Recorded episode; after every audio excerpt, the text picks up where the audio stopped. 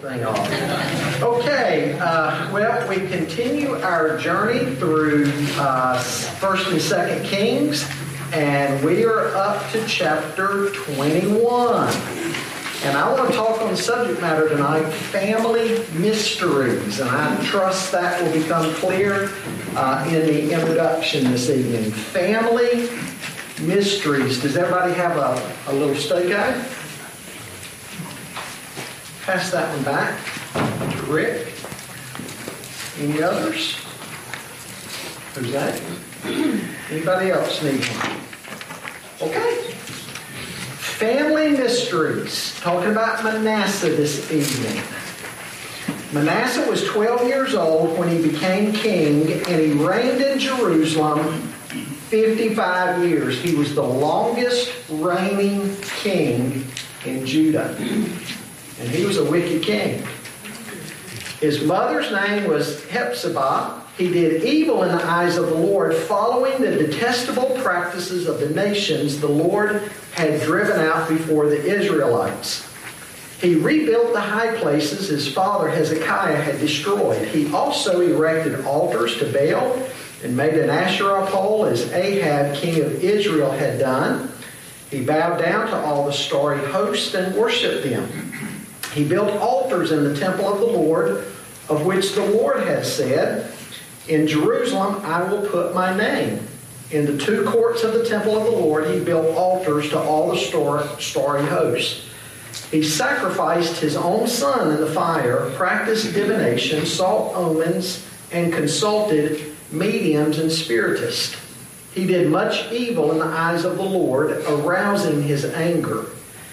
He took the carved Asherah pole he had made and put it in the temple, of which the Lord had said to David and to his son Solomon, In this temple and in Jerusalem, which I have chosen out of all the tribes of Israel, I will put my name forever. I will not again make the feet of the Israelites wander from the land I gave their ancestors, if only they will be careful to do everything I commanded them and will keep the whole law that my servant Moses gave them. But the people did not listen. Manasseh led them astray so that they did more evil than the nations the Lord had destroyed before the Israelites. The Lord said through his servants, the prophets, Manasseh, king of Judah, has committed these detestable sins. He's done more evil than the Amorites who preceded him and has led Judah into sin with his idols. Therefore, this is what the Lord, the God of Israel, says I am going to bring such disaster on Jerusalem and Judah that the ears of everyone who hears of it will tingle. I will stretch out over Jerusalem the measuring line used against Samaria and the plumb line used against the house of Ahab. I will wipe out Jerusalem as one wipes a dish, wiping it and turning it upside down. I will forsake the remnant of my inheritance and give them into the hands of enemies. They will be looted and plundered by all their enemies. They have done evil in my eyes and have aroused my anger from the day their ancestors came out of Egypt until this day. Moreover, Manasseh also shed so much innocent blood that he filled Jerusalem from end to end, besides the sin that he had caused Judah to commit, so that they did evil in the eyes of the Lord. As for the other events of Manasseh's reign and all he did, including the sin he committed, are they not written in the book of the annals of the kings of Judah? Manasseh rested with his ancestors and was buried in his palace garden the garden of Uzzah, and Amon his son succeeded him as king. Amon was 22 years old when he became king, and he reigned in Jerusalem two years. His mother's name was Meshullemeth, daughter of Haruz. She was from Jotbah. He did evil in the eyes of the Lord as his father Manasseh had done. He followed completely the ways of his father worshiping the idols his father had worshipped and bowing down to them. He forsook the Lord, the God of his ancestors, and did not walk in obedience to him.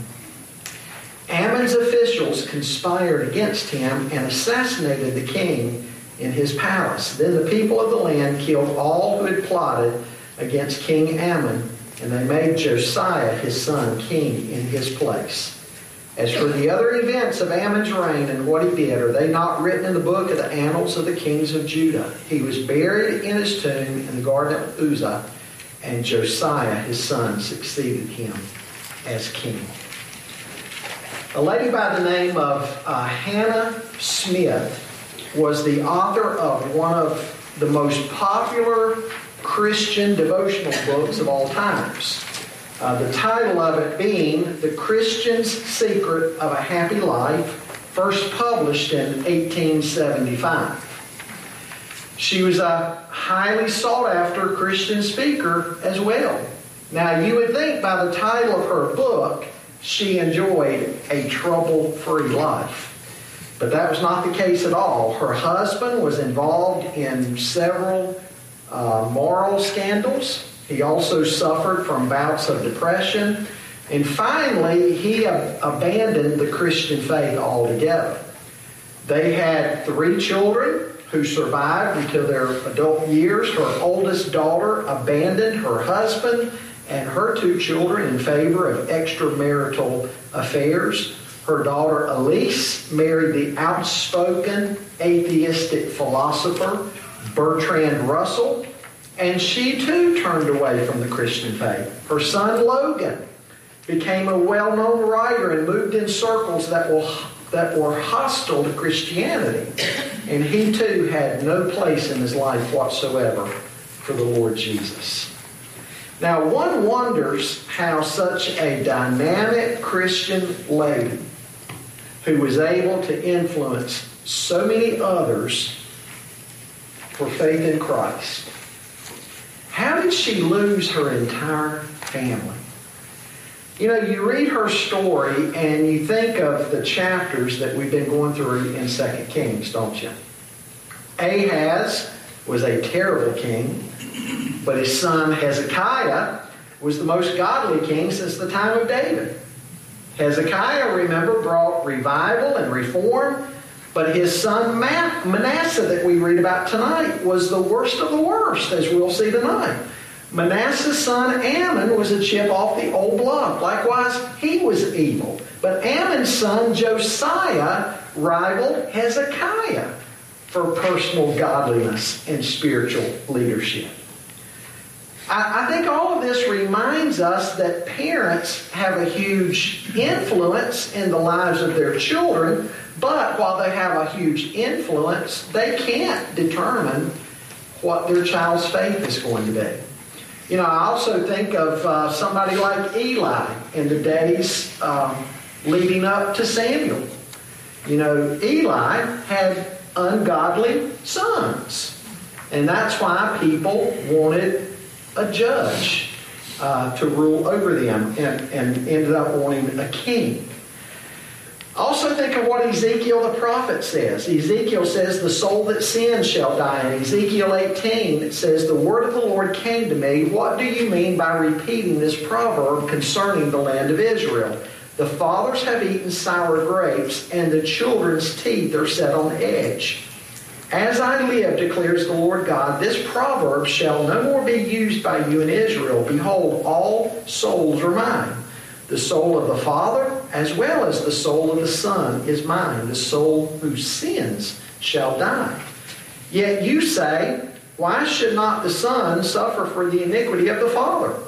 When the Son has done what is just and right and has been careful to observe all my statutes, he shall surely live.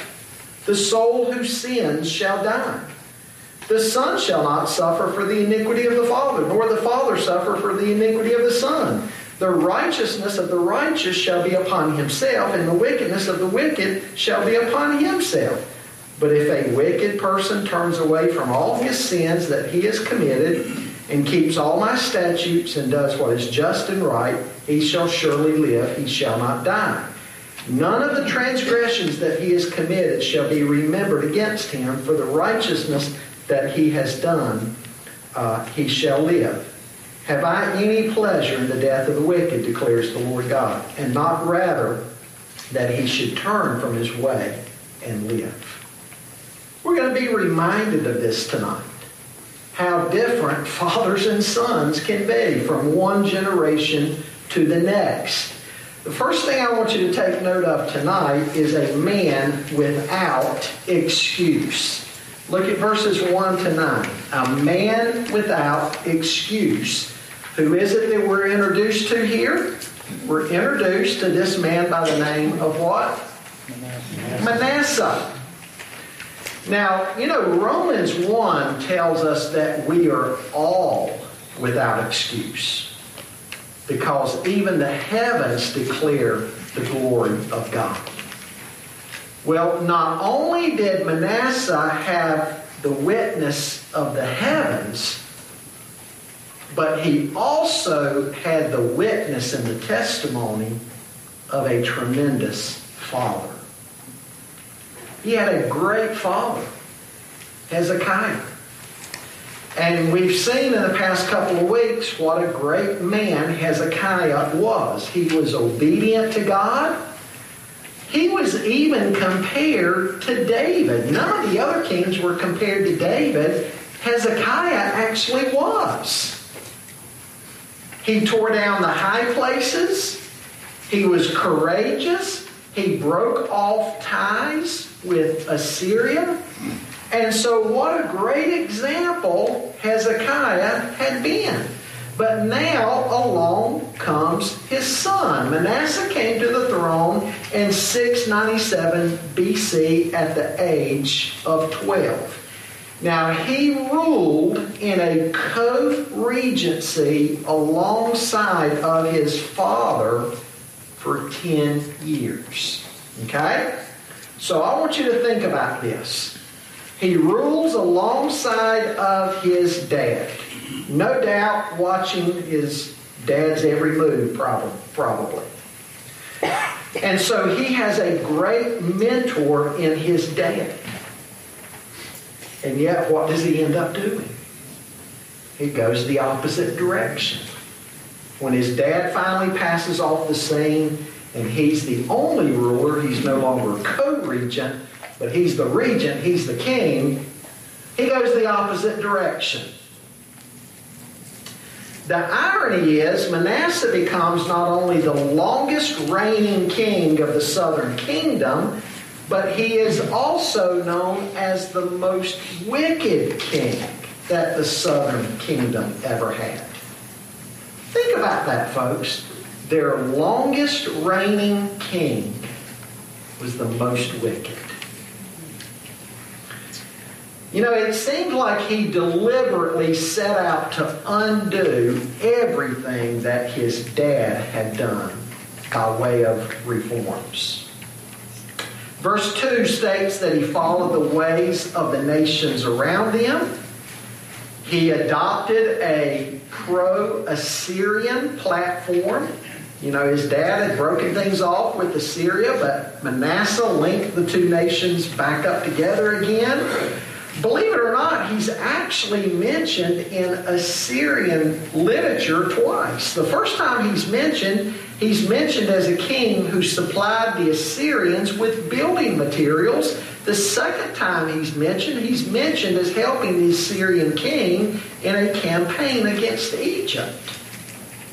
Verse 3 tells us that he rebuilt the high places that his dad had torn down he also erected altars for Baal and Asherah, the female counterpart of Baal. And so, what do we have here? Manasseh is the southern kingdom's version of who?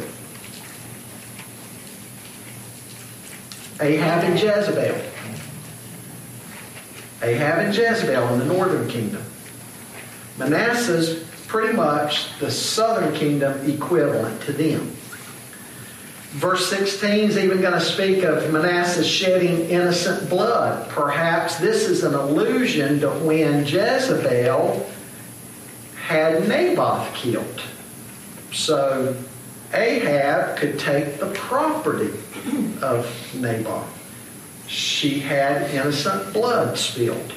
Maybe verse 16, in, in part, is an allusion back to Jezebel and Ahab in that regard. We're also told he worshiped the heavenly host. In verses 4 to 5, it's pointed out he built idolatrous altars where? Inside of the temple. Verse 6 says he burned his son as an offering, like the pagans would do.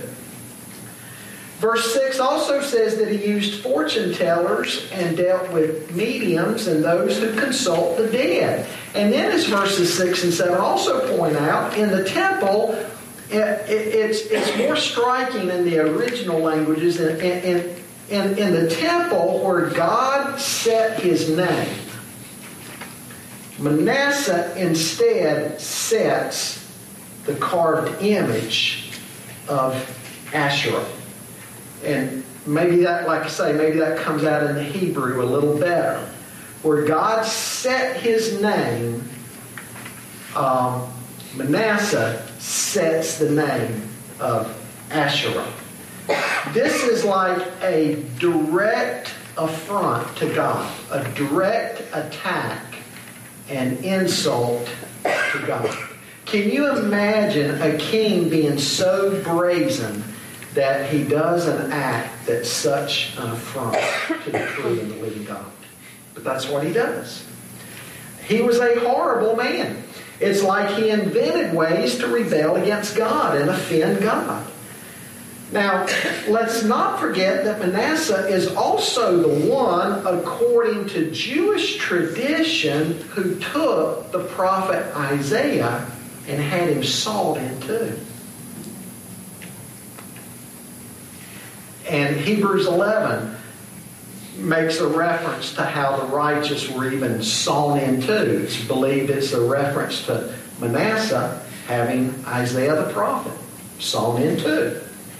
Verse 8 points out the covenant that God made with Israel. Um, what were the terms of it? As long as they obeyed the covenant, God would keep them in the land and God would bless them. But look at what Manasseh does. Manasseh leads the people to break their covenant with God. Verse 9 is an astounding verse. Manasseh led God's people to be even more wicked than the nations that God drove out of the land of Canaan before he gave the land to Israel. That's astounding when you think about it. And then in verses 10 and following, God says that Manasseh is more responsible than perhaps anybody else for the fall of the southern kingdom. Imagine that. Judah has been flirting with disaster before, but now under Manasseh, her doom is sealed. Imagine being a leader who will forever be recorded in God's Word as being the chief leader of the destruction of your people. Not something that you want to be known for. So that's the type of guy that he is. He, he is truly a man without excuse. But secondly, I want you to see a nation on the brink. A nation on the brink. Verse 12 says that the judgment of God will be so bad on Judah that ears will tingle when they hear of it. Now, we know what's going to happen. Talk to me a minute. What is it that happens to Judah? Taken into captivity. Taken into captivity by the Babylonians. Nebuchadnezzar comes in. Uh, 605 uh, BC, the first time they come in. And he destroys the temple, he destroys the walls around the city, uh, he kills off a bunch of people, but then what else does Nebuchadnezzar do? He destroys the temple. But what's he do with some of the cream of the crop? He takes them captive to Babylon, where he's going to try to make Babylonian disciples out of them so they can help him reign over the Jews. If he can influence some of the Jews towards Babylonian ways, and educate them in Babylonian ways and be sympathetic toward the Babylonians, he can have help ruling the Jewish people that he took captive. So that's Nebuchadnezzar's plan. Beginning in verse 13, two different illustrations are used one from the world of building and one right out of the kitchen. Verse 13 talks about a measuring line and a plumb line. These are items normally used in building, uh, but they're used here in the sense of tearing down. So essentially, God is saying by the same plumb line or measuring tool that he judged the northern kingdom, he is also going to use that same standard to judge and destroy the southern kingdom. In other words, folks, God is just. God is just. It's like Billy Graham said on one occasion if God doesn't judge America, then he's going to have to apologize to Sodom and Gomorrah.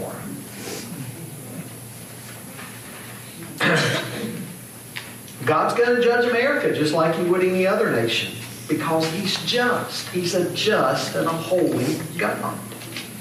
That's what's being communicated in, in these verses here. God is just, and just like he judged Israel, he's going to judge Judah.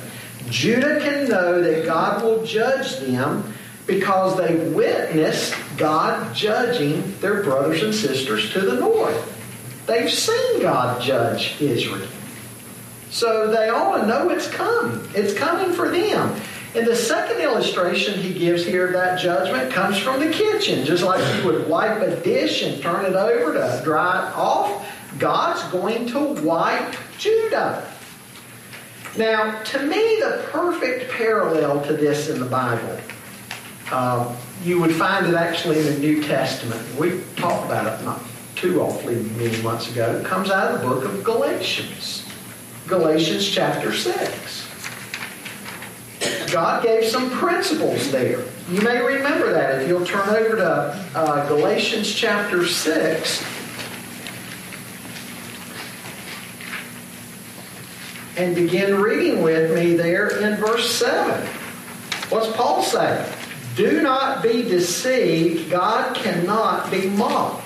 A man reaps what he sows. Whoever sows to please their flesh, from the flesh will reap destruction. Whoever sows to please the Spirit, from the Spirit will reap eternal life. Uh, Paul plainly points out there God is not going to be mocked. You know, one of the biggest lies and deceptions that Satan will tell people is that they can live in disobedience to God and be fine. That, hey, sin doesn't matter. God, God's not going to judge you for that. And you know, that's what he told Eve, right? Eve, you can get away with it. Eat, eat of this fruit. Your eyes will be open and you'll be like God. You'll be enlightened. And isn't that the same kind of lies and deceptions Satan's still telling people today? He's telling us if we just get away from God's word and God's commandments, we'll be free and we'll be fine. Nothing bad's going to happen. Same thing we see taking place in Bible days. But again, what's the scripture saying? God will not be mocked. God sees everything about our life. Psalm 10, verse 11 says of the person who buys into Satan's lies, he says to himself, God has forgotten. He has hidden his face. He will never see it. But guess what? God does see. This age is full of people who have convinced themselves uh, of precisely that. That God doesn't care about our sin, God doesn't see, and whatever we do is hidden from Him. I've told you before the, the little story about the little boy who the Sunday school teacher asked him in his class, Who would you rather be, the rich man or Lazarus? And the little boy spoke up and said, Well, I'd rather be rich man in life, and I'd like to be Lazarus after I'm dead. A lot of people are like that. You know, I kind of want to have it both ways. But again, the problem with that is God is not mocked. When we went through Galatians, you may remember I told you The word mock comes from a word that would refer to a pig snout. In other words, it's making a reference to somebody who thinks they can thumb their nose at God. You won't thumb your nose at God and get away with it. And uh, the harvest is always a product of the seed. A man reaps exactly what he sows. You don't sow green bean seeds and reap squash. You reap what you sow. And remember, Job 4 8 says, According to what I have seen, those who plow iniquity and those who sow trouble harvest it. You plow iniquity and sow trouble, that's what you harvest. Now, what kind of sowing and reaping do humans actually do? Paul says there in Galatians, we sow to the flesh. In that case, we'll reap corruption. He says, Now the deeds of the flesh are evident, which are immorality, impurity, sensuality, idolatry, sorcery, enmity, strife, jealousy, outburst of anger, disputes, dissensions, factions, envying, drunkenness, carousing, and things like these, of which I forewarn you, just as I have forewarned you, that those who practice such things shall not inherit the kingdom of God. Um, corruption refers to decay. You know, a, Christian who stumbles into that, not, not a lifestyle, but stumbles into it, messes up, doesn't lose his salvation, but he is going to make his testimony wrong. Uh, and we'll also lose our joy. That's what happened to King David. Remember, as he confessed his sin in Psalm 51, he said, God, restore to me the joy of my salvation. Uh, we can likewise, hopefully, sow to the Spirit and reap everlasting life. Paul says, But the fruit of the Spirit is love, joy, peace, patience, kindness, goodness, faithfulness, gentleness, self control. Against such things there is no law. Folks, we need to ask ourselves what are we sowing? What are we sowing? And remember also what I told you in that Galatians study we're going to reap more than we sow. You don't just sow a little kernel of corn and then just get a big stalk back with just one little kernel. You get an ear. You reap more than you sow. Things are intensified. Uh, so again, that's that's principles that we see and, and, and we reap later than we sow, right? And I think that's what's going on with whether it's this story in the Old Testament or people today. They might be doing something thinking, hey, I'm getting away with it. Nothing's happened. But you reap later than you sow. Payday Someday is coming. Judgment Day is coming, right? Israel and Judah thought they were getting away with everything they were doing. They could just live life any way they wanted to. They'd worship God a little and worship the gods of the pagan nations a little too, and try to even sometimes blend the two together. And hey, everything just seems to be going fine. And they brought all this idolatry in, but guess what? Payday Someday came. God dealt with the northern kingdom, and God was going to deal with the southern kingdom too. They weren't going to get away with it. I like what Charles Spurgeon says God doesn't allow his children to sin successfully. That's true, isn't it? Well, let me change gears a minute because if we ended here with Manasseh, we'd all say what? Boo, boo, boo, right? And, and that's how First Kings would leave it. Uh, uh, Second Kings, rather. That's how it would leave it. But that's not the end of the story. And this is why I've told you over these past few, more than a few weeks now, you have to also turn to Chronicles and read some of the parallel passages that go with it, right? And that's what I want us to do thirdly, because what you're going to see here, thirdly, is a God of the second chance. A God of the second chance. Second Chronicles 33. And let's begin reading in verse 10 of Second Chronicles 33. It says, The Lord spoke to Manasseh and his people, but they paid no attention. So the Lord brought against them the army commanders of the king of Assyria, who took Manasseh prisoner, put a hook in his nose, bound him with bronze shackles, and took him to Babylon. Second Chronicles 33. Did I not give you enough time to get there?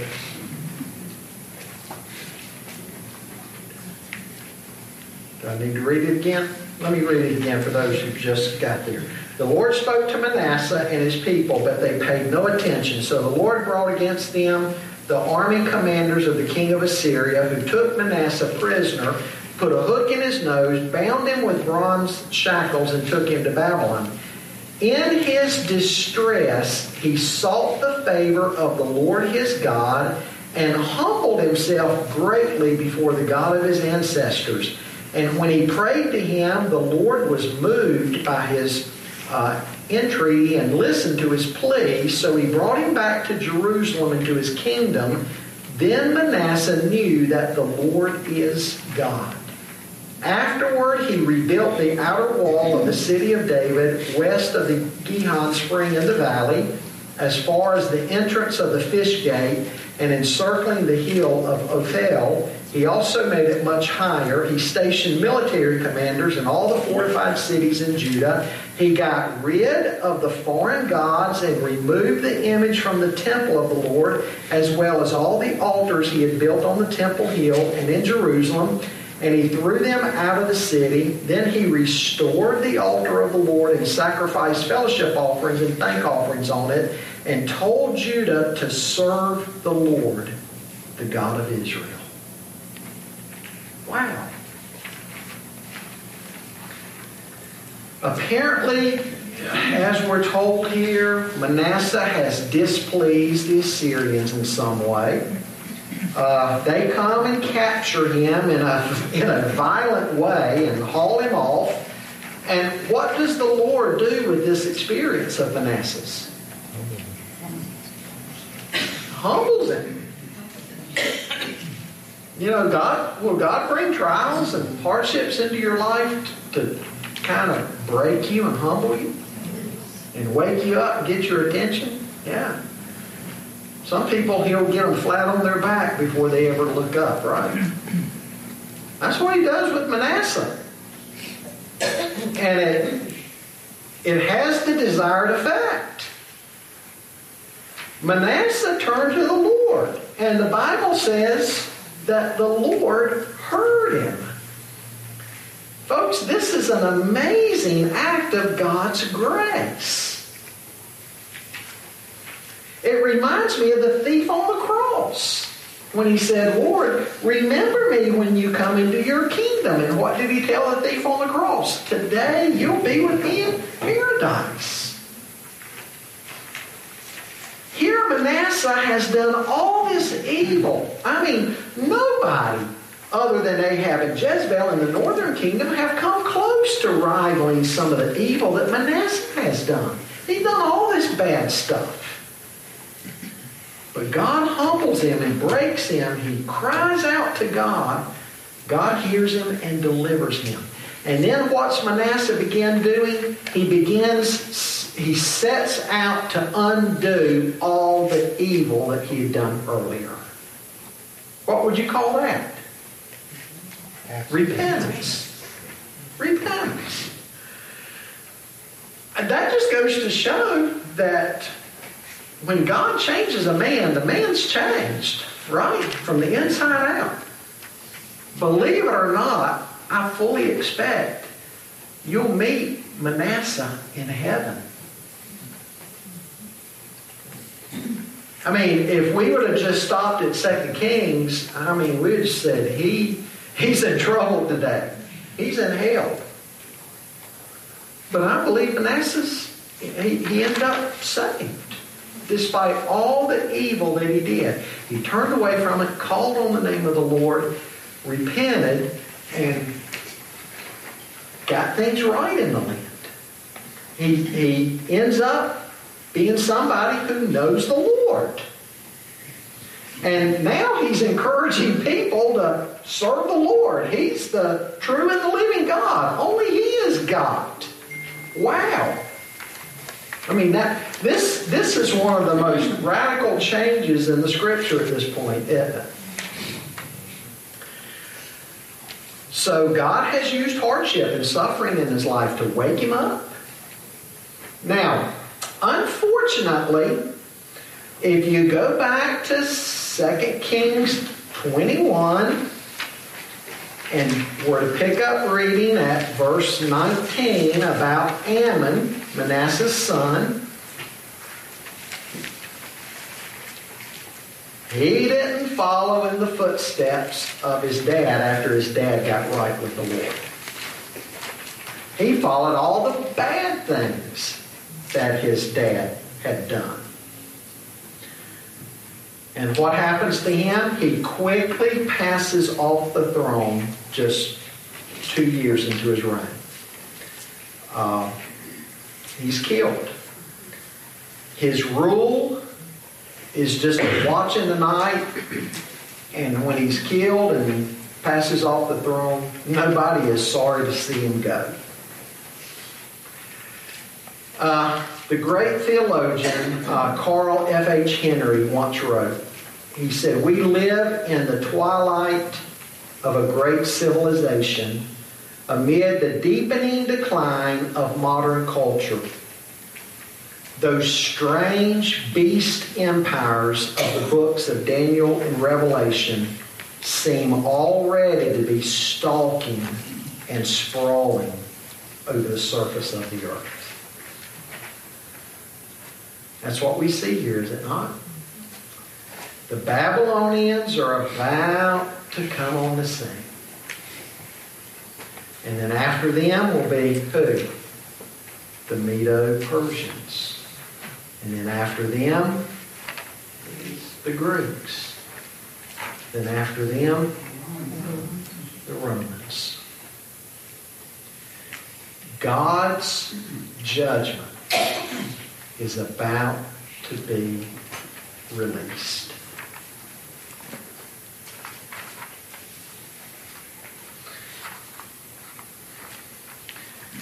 The lock on the gate's about to be taken off, the gate open, and allowing God's judgment to get out.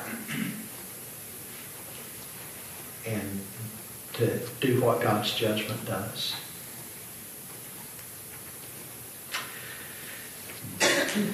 Israel and Judah, once shining lights, are now growing dim and fading.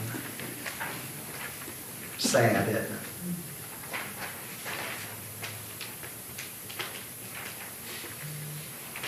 Well, let me give you some lessons as takeaways. Leadership is influence. Leadership is influence. And it can be bad or good.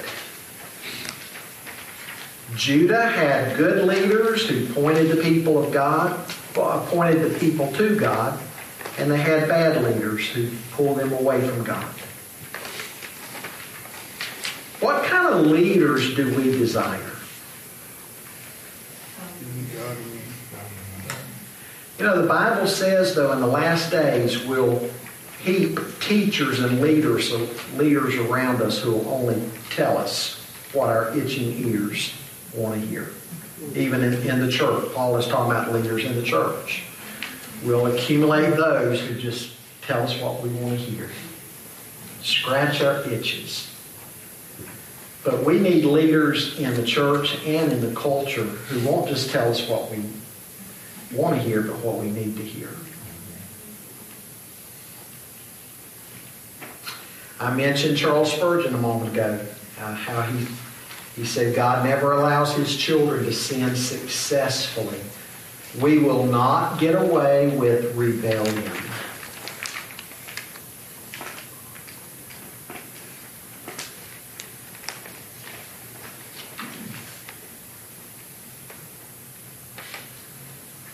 Third, godly parents can have a wonderful influence over their children, but they cannot determine the faith or character of their children. Each person is accountable.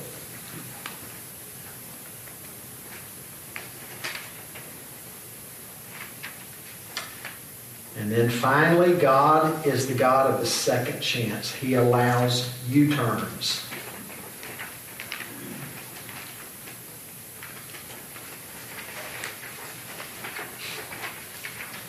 Any questions or comments? I wonder, well, God meant for man and woman to give same could marry anybody. Right. So to me, all the kings have so many wives. Is that why the children are so rebellious against fathers? Because they have different fathers and I'm, I'm sure that was part of it, but they had bad examples. A lot of what Manasseh probably did had, if you think about it, had probably ruined Amon in some ways, his son Amon. His son Amon was wicked like him. Maybe, maybe by then Amon had seen so much bad example from his dad, he didn't pay much attention to his dad's conversion. Uh, you know, but probably, probably the sons saw a whole lot of bad stuff in their dads that influenced them that direction. Yeah. Oh, yeah. Uh, And it it starts there in the home with the godly union between husband and wife, right? Marriage God's way. Right. Yeah. It's not a guarantee, but kids with that have that advantage. Yeah. I'm going to ramble for a minute, and then I'd like for you to take it and make something that would be fitting to this group. I'll, pa- I'll pass that along to Brandon to do. Okay, good. All right. Uh, and the bottom line is God is amazing. Yeah. Okay, Hezekiah got sick. Mm-hmm. God gave him 15 years. Mm-hmm. Manasseh was 12 Right. when he began to reign. Right. So he was born during those 15 years. Yeah. So I used to say, God, why did you give him 15 years? You let that rascal Manasseh get in there, you know? Yeah. But it's probably because Hezekiah had no issue. So God knew way back when he created Manasseh that he was going to, I mean, Hezekiah, that he was going to give him 15 years and that the line to Jesus was going to come during these 15 years. And that's amazing to me. So can you make that theological or something? Well, I mean, you look at some of the characters in the Old Testament, and they're just that. They're characters, good and bad. I mean, look at some of the people in the genealogy of Jesus and, and how God redeemed them and used them. I mean, you look God at. planned in that 15 years that Manasseh was going to be born. Mhm. And he planned that I and other people would learn that he's a God of second chances. Because if God can save Manasseh, He can save anybody. he, he can save me. I- Yep. I'm not as bad as Manasseh. Yep. Yeah, he can save anybody. Sure. He gives us all hope. Yep. It does. You ended up making good sense out of that. Well, I'm glad, I'm glad. Rick? That passage you quoted or read rather from uh, Second Chronicles, I think it was. Uh-huh. It says that uh, he knew that the Lord was God, Uh-huh. and um, I'm thinking, you know, his father, you know, being a co-regent with him, that period of time, he had to see his actions and see his relationship, but he never had a relationship of his own. He knew of God, but Right. didn't know God. It kind of makes me think of that A.W. Tozer book, The Knowledge of the Holy. You know, but, uh, And, and the old saying too, God doesn't have grandchildren. Yeah, but, uh, you know, I mean, I see God's grace in the lineage of Jesus and Joseph's line, where Coniah, who had been, it had been prophesied, or Jeconiah in the Old Testament, would, no- descendant of his would ever prosper on the thro- throne of David. Yeah. But it's interesting how God bypassed that bloodline because he wasn't Christ's actual father. So God just worked right around it. I mean, he had the legal right of Joseph and the blood right through Mary to be Messiah King. Yeah. It's just amazing. Yep. God works in spite of our disobedience.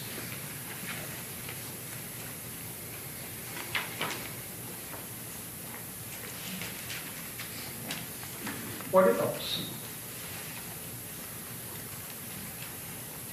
Anything stand out to you in particular? Think one, thing, kind of going off on what Kathy was saying a little bit, if you look at the general theme of the whole Bible, it's the stories of redemption. Absolutely. And it's one story of redemption after another story of redemption. And it's all intertwined, you got all of these terrible people, but what do we see? The God of the second chance bringing about redemption for this evil person. And it's this one story right after the other, till it's all linked into the New Testament, mm-hmm. where we see the ultimate redemption of man. Absolutely. And that's sort of the The individual stories tie into the meta, meta narrative, the big storyline of redemption in the Bible, mm-hmm. going from a garden to a garden. And, and that's why we need to be reading through our Bibles. Too many people just kind of jump around in their Bible and read it as all of these just disconnected stories. And they never see how it all dovetails together and fits. And that's why we need to be reading through Scripture constantly. Uh, because the more we do that, the more we see, aha, how everything is just dovetailing. And all of these stories of redemption, they link together point to the Redeemer. And how God is ultimately going to make all things new. Yeah. Did you see, uh, just this week, the LDS church? They have taken, so, they're pretty strict, right? Except the whole polygamy thing, as far as. But you see where they're not putting in their doctrine, but they're saying same-sex marriages is okay in order just to get along. Wow. Okay. I didn't see And, uh, that. when you start seeing that, I mean, we're seeing it in our Christian churches today, other denominations and stuff. And it just, the writing's on the wall. I mean, this, and if you see over there, I think it's United Arab, Arab Emirates, there's this, uh, re-religion thing coming together. Mm. Sons of- are all connected to Abraham. Mhm. It's setting up the one world religion. Yeah. It's all, I mean, just look at it, it's so plain. It's not, you shouldn't take us by surprise. No. And they'll eventually come for Bible-believing Christians who won't bend the knee. And we can expect that. And you, Uh, yeah, you, absolutely. Like you who preaches Yeah. truth, this could be called hate speech. Oh, yeah. Yeah. They're, they're eventually coming for us in some way, just by simply preaching and believing the Bible.